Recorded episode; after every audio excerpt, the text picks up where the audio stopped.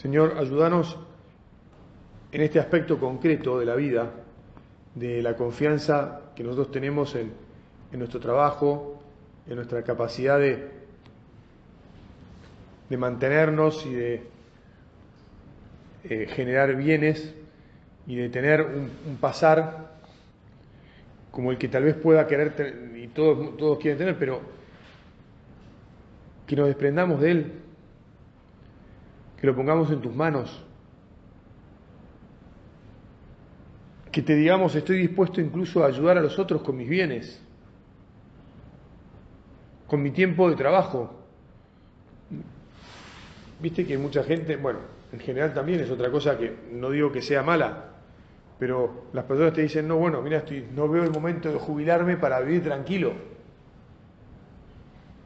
Y si pusiéramos la siguiente pregunta, vos no tendría, vos y yo, por nuestra fe, no tendríamos que decir, no veo el momento de jubilarme para dedicarme a los demás. Y es más, me he pasado los últimos 10 años y, los, y pienso pasarme los otros 5 que me quedan antes de la jubilación para tener una situación en la que pueda dedicarme a los demás, de verdad. Juntando, estoy ahorrando para poner esta, hacer esto y esto otro que va a ayudar a esto y este, pienso hacer esto y lo demás acá y lo demás allá, porque además voy a tener el tiempo para ocuparme de eso y estar ahí. O, no sé, alguno puede decir, no, mira, a mí me gusta la música y yo, mis planes son este, escuchar música y estudiar de música e ir al, teatro a escuchar eh, música clásica, o otros tendrán otro gusto de música, no sé, digo la música, perdón, era fantástica la música, pero me explico que a veces nuestros horizontes pueden ir para un lado y nos damos cuenta que también desde este punto de vista, de dónde apoyamos, dónde en qué nos apoyamos, y qué es lo que el Señor puede estar esperando de nosotros, son temas que vale la pena que nos los planteemos. Sale en el Evangelio.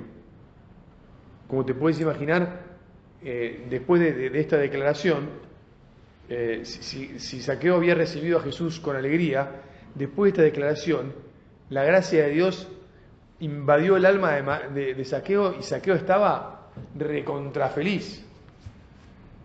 Y podemos imaginar que Mateo, que había sido otro saqueo, este, que estaría ahí por ahí con Jesús, lo abrazó, tal vez se conocían de antes, porque en su mundillo por ahí se conocían los recaudadores de impuestos, y, se pusieron a hablar, y dice, qué bueno, no sabes lo, fantástico que es, te liberaste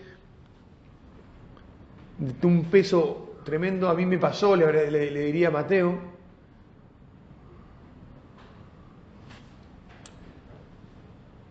y fantástica la charla y el, cambio bestial de, vida que esto suponía. De hecho Jesús le dice, hoy ha llegado la salvación a esta casa, ya que también este hombre es hijo de Abraham. Viste que a veces nosotros condenamos.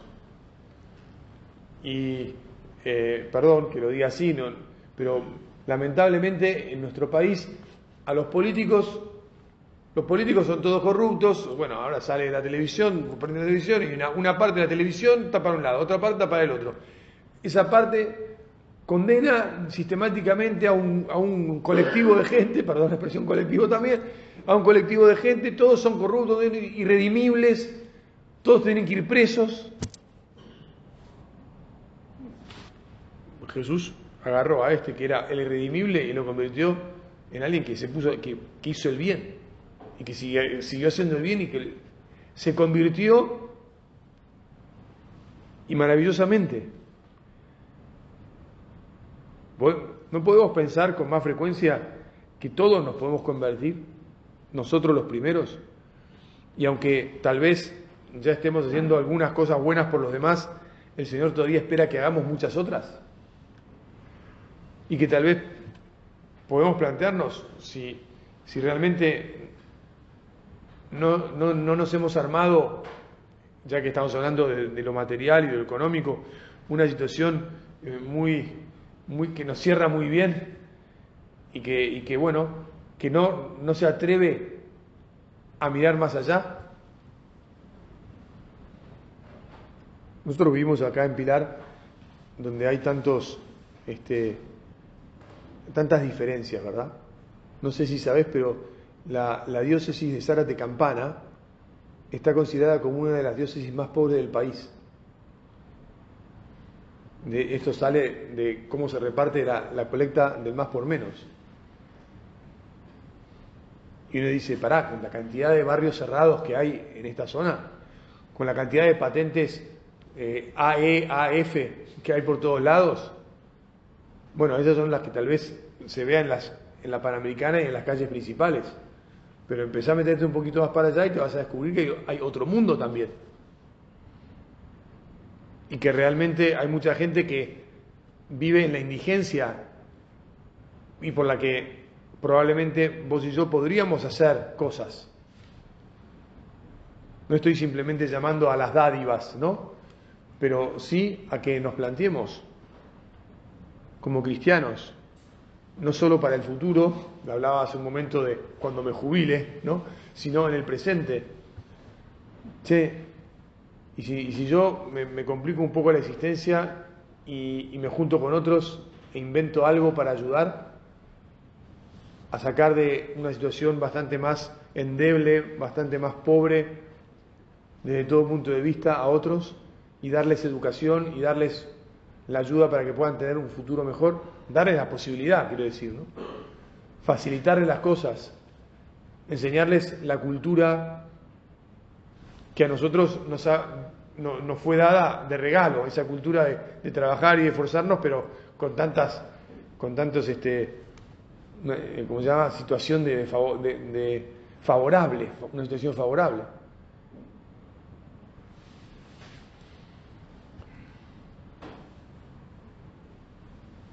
Bueno, eh, que estemos eh, abiertos a que el Señor se meta también en este aspecto de nuestra vida. Que nosotros hagamos nuestro propio examen, te animo, te desafío, y que pensemos qué podemos hacer por los demás, qué podemos hacer para liberarnos nosotros mismos en el fondo de lo que termina, puede terminar siendo un peso. Porque a veces uno piensa que eh, los bienes que tienes lo, le permiten, y si uno, depende cómo sea la relación, si los bienes uno los tiene demasiado agarrados y, y pone demasiada confianza en ellos, en realidad no es que nosotros agarramos los bienes, sino que los bienes nos tienen agarrados a nosotros. Y no nos dejan volar. Y no nos abren los horizontes, al contrario nos los cierran porque estamos todo el santo día pensando cómo conservarlos y, que, no se, que no se nos pierda nada. Y, en realidad, Señor, y con esto vamos terminando, te pedimos que la confianza la tengamos puesta en vos. Y como saqueo nos convirtamos y te digamos, mira, estoy dispuesto a entregar lo que, lo que haga falta, porque estoy dispuesto a ver al otro, a mi hermano, al que no recibió tanto como yo y por lo tanto al que necesita que yo le dé, le dé ayuda, no necesariamente sola, o solamente plata, sino que le dé oportunidades de crecer. Y eso sí que va a ser caridad, eso sí que va a ser el encuentro con Jesús de cada uno de nosotros y el, el, influir, el cambiar la vida para bien de nuestros hermanos. Que la Virgen Santísima, que, que sostenía todos los cambios y todas las conversiones de los que se acercaban a su Hijo, también sostenga nuestra propia conversión y nos ayuda a vivir como Jesús espera de nosotros. Te doy gracias, Dios mío, por los buenos propósitos, afectos e inspiraciones que me has comunicado en esta meditación. Te pido ayuda para ponerlos por obra. Madre mía Inmaculada, San José, mi Padre y Señor, Ángel de mi guarda, intercedan por mí.